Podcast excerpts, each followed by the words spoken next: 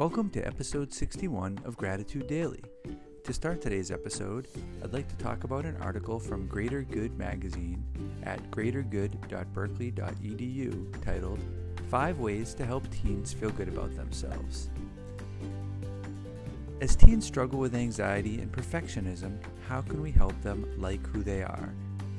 And get away from feelings that say, no one wants to hang out with me, I'm a failure at school, all my other friends seem happy.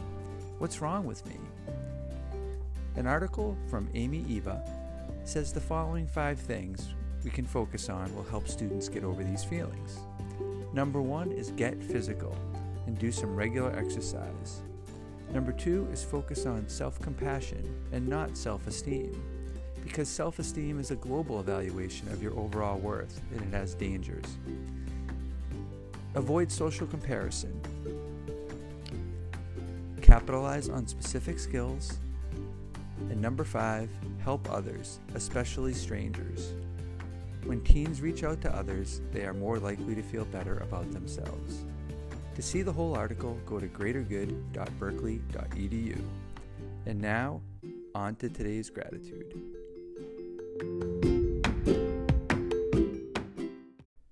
Today's gratitude goes out to Chris Reynolds our occupational therapist at Francis Wyman School. She's everywhere for kids. She is a great resource for all staff, and she's always willing to help.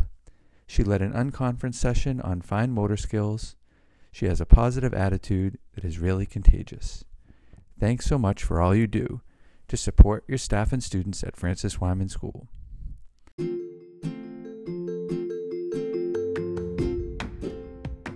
That does it for this episode of Gratitude Daily.